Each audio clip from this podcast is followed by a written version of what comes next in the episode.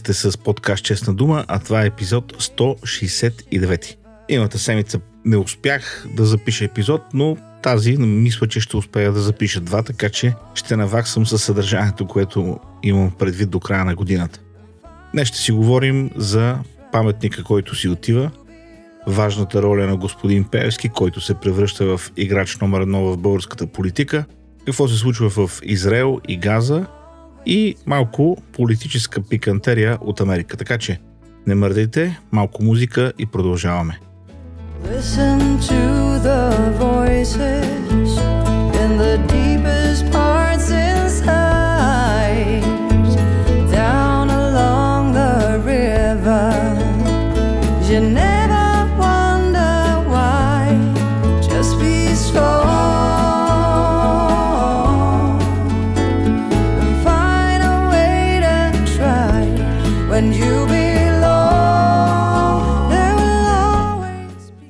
така, паметникът на съветската армия в София, повече известен като Моча или монумент на окупационната червена армия, си отива. Парче по парче. Буквално. Ако не сте видяли снимките, трябва да го видите, защото е красиво, признавам си го. Някои хора правят трагедия от това нещо, няма трагедия. Паметника не се реже, за да е по-болезнено за русофилите, макар че техните болки някак си, признавам си, ми се струват приятни. Паметника се реже, защото той се разгубява по абсолютно същия начин, по който е бил сгубен. Паметникът е бил сгубен на парчета и се разгубява по същия начин, използвайки същите парчета, същата големина, за да може да бъде разгубен както следва.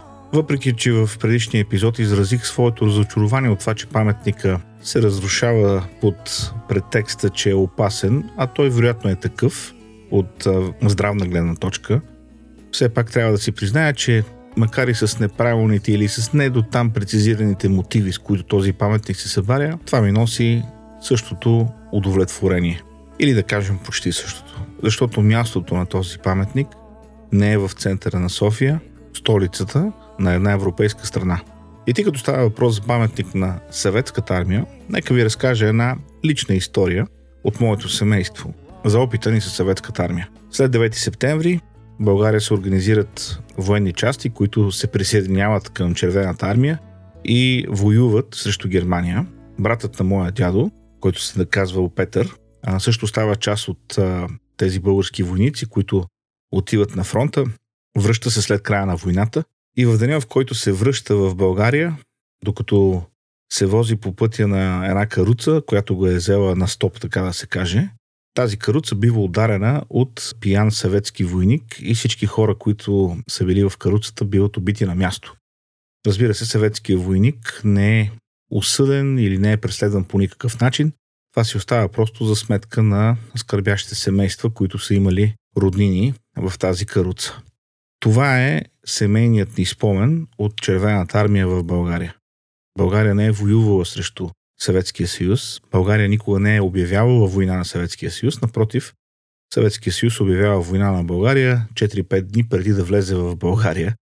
Мисля, че на 5 септември е точната дата, когато Съветския съюз обявява война на България и на 9 септември влизат в България. Така че присъствието на този паметник в България е безпредметно, тъй като в България не са се водили боеве, не е имало съветски жертви, освен, разбира се, онези, които са се напили и са умряли тук от а, алкохолно отравяне. Български войници не са воювали срещу съветската армия, така че този паметник няма място. И беше наистина съвсем нормално той да бъде демонтиран, тъй като той не е част дори от, не е част от историята. Той не е военен паметник, той не е в памет на загинали войници, а е просто едно чучело, което е било поставено през 1954 година, за да напомня на хората в София кой всъщност ги управлява. Е, това нещо вече върви към своя край, така че е редно и този паметник а, да ни напусне. Да се готвят алеши и разни други подобни нелепи монументи, които стърчат навсякъде из страната. Мисля, че е редно те да бъдат премахнати. Крайно време вече. Но говорейки за обстановката в България, не можем да не отбележим изгряващата звезда Певски.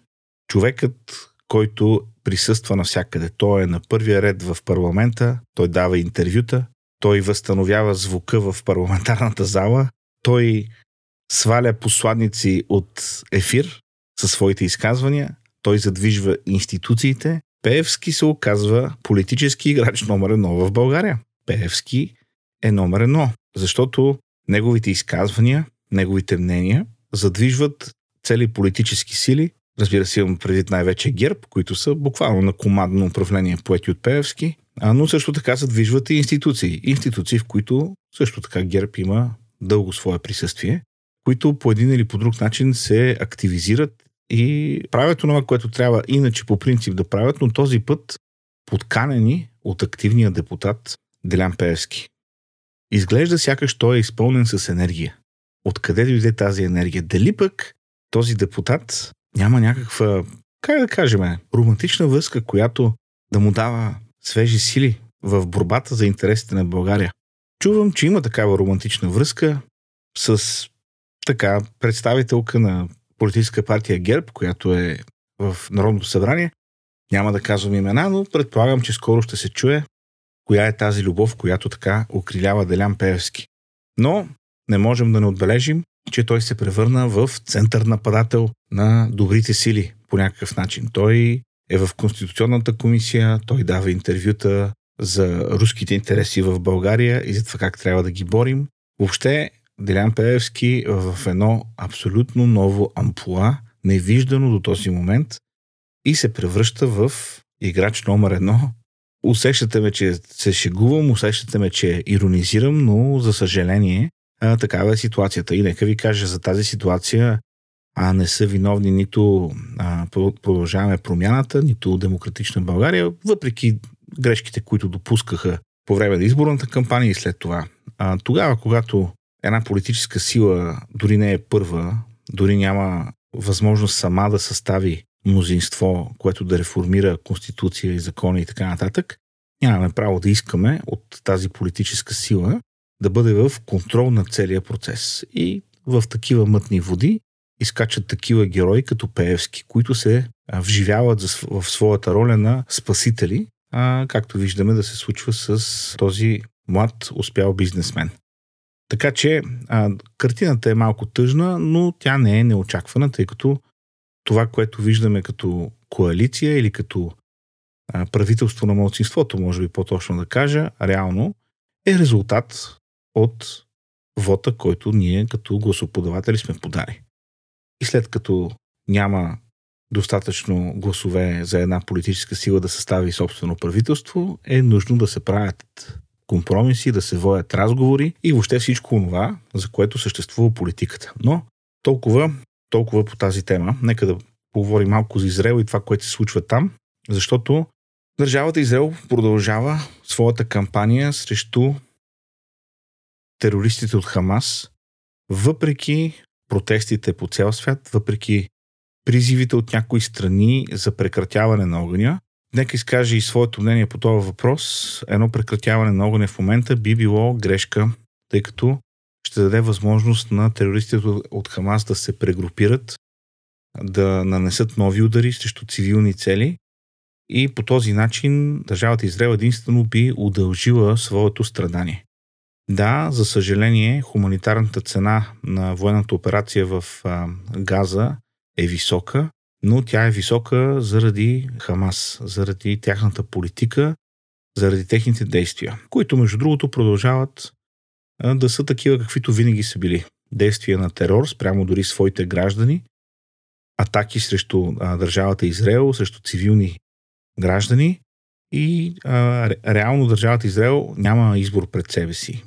Те имат само едно единствено решение, то е да продължат напред, докато не победят напълно Хамас и докато напълно не ги изтрият от лицето на земята. Ако се съмнявате, че това е единственото решение, моля ви просто влезте онлайн и разгледайте видеа от това, което се случи на 7 октомври. Има достатъчно много неизрязан, нередактиран, дори не замъгляван материал, за да видите какво правят тези зверове срещу най-обикновени момичета и момчета, там където са събрани на музикалния фестивал или по-късно когато влизат в кибуците. Вижте какво се случва. Вижте в кавички цивилните граждани, които се радват по улиците, които заплюват жертвите, които продължават да гюдрят дори след като са мъртви. Вижте цивилните граждани, които с лопата се опитват да отрежат главата на вече умрял пленник. Няма начин израелската армия да спре, докато не бъде постигната пълна победа. Това е единственият начин. И въпреки, че, както казах, хуманитарната цена на тази операция е висока, това е единственото възможно действие. Тази военна операция на Израел в палестинските територии доведе, разбира се, до много протести, една вълна на антисемитизъм, която се надигна в Европа и в Америка. Една вълна на антисемитизъм, която като че ли хората в Европа мислихме, че не е възможно да се случи. Това, което обаче ние не бяхме взели предвид, е огромния брой пришелци от Близкия изток, които са се настанили в Европа и които носят със себе си онази непримирима омраза към държавата Израел и към всички евреи, която в Европа вече от десетилетия е забравена. Вълната от антисемитизъм, която се надигна, доведе до това спечелилият наскоро изборите в Нидерландия Герд Вилдерс, а също и Джорджа Мелони, да направят едни доста силни изказвания по отношение на религията ислям и нейната несъвместимост с европейските ценности. Мисля, че това бяха безпредседентни изказвания по отношение на това колко висок ранг политици ги правят и по колко недвусмислен начин те заявяват, че има несъвместимост, има невъзможност за съвместно съществуване между една огромна част от хората, които изповядват определен вид ислям и европейските ценности. Сега, разбира се, въпросът тук е какво е решението. Разбира се, решението не е насилие срещу тия хора, но те или трябва да приемат законите на земята, в която живеят, или трябва да направят всичко възможно, за да се интегрират в средата, в която се намират, или трябва да се върнат по родните си места и да продължат да живеят така, както са живяли преди. Защото ние в Европа не искаме ширият, ние в Европа не искаме онези, с чието живот не сме съгласни, да ги хвърляме от високите сгради, нито да ги бесим по крановете. Тук пък желаем жените да ходят изцяло покрити, да не могат да шофират и така нататък и така нататък. Европа е извоила своето място на свобода и искаме да си остане един континент на свободата. Свобода, която трябва да бъде бранена, разбира се, както от тези пришелци, които идват с желание да променят мястото, където идват и да го направят да бъде същата дупка, от която са избягали. За мен е това някакъв парадокс.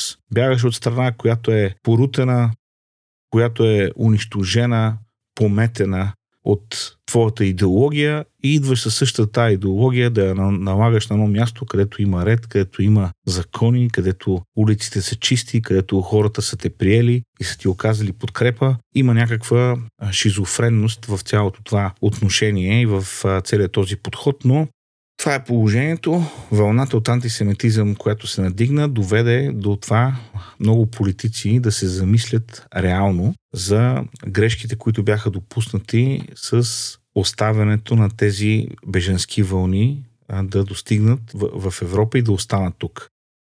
Ще свърши с един секс скандал, който се вихри в Съединените щати през последните няколко дни. Има много неща от Америка, които мога да избера да споделя с вас. Брата на Джо Байден е разследван за корупция. Съвсем случайно, докато ФБР води разследване по друг случай, прихваща телефонен разговор на брата на Джо Байден, в който той извършва незаконни сделки. Знаете, синът му е в съдебна процедура. Дъщеря му на Джо Байден дължи стотици хиляди долари в данъци. Една престъпна фамилия, буквално crime family. Аз обаче няма да говоря за тях. Аз ще ви разкажа за този секс скандал, който се вихри, свързан с, чуйте внимателно, заснето видео с гей секс в една от залите на Конгреса.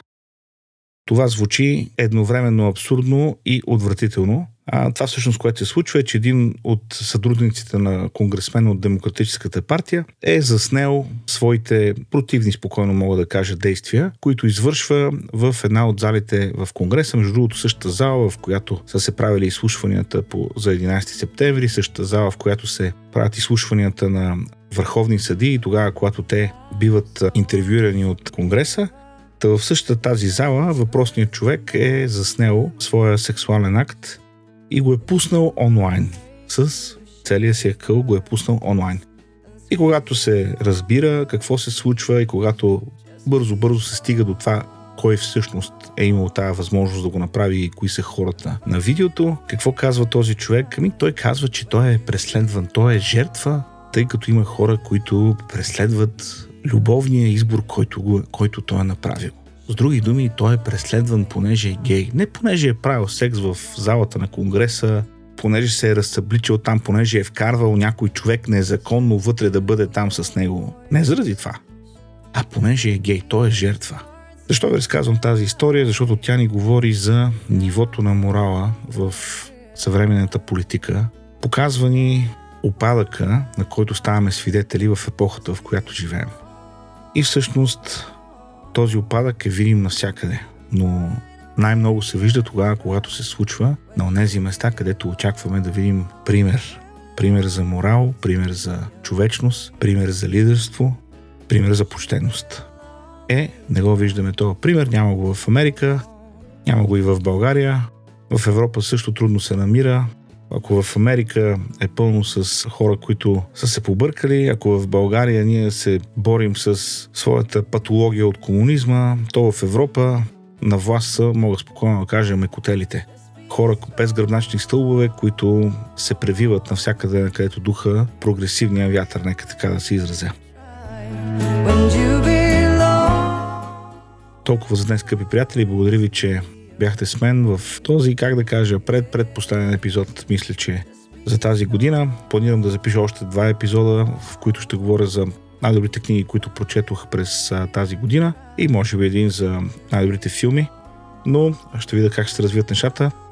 Да ви подсетя да се абонирате за подкаста, ако още не сте го направили и да споделите този подкаст със своите приятели, със своите контакти. Най-добрата реклама на подкаста това сте вие. Така че стойте будни, мислете критично и не оставяйте съвременния опадък да достига и до вас. До следващия епизод. Oh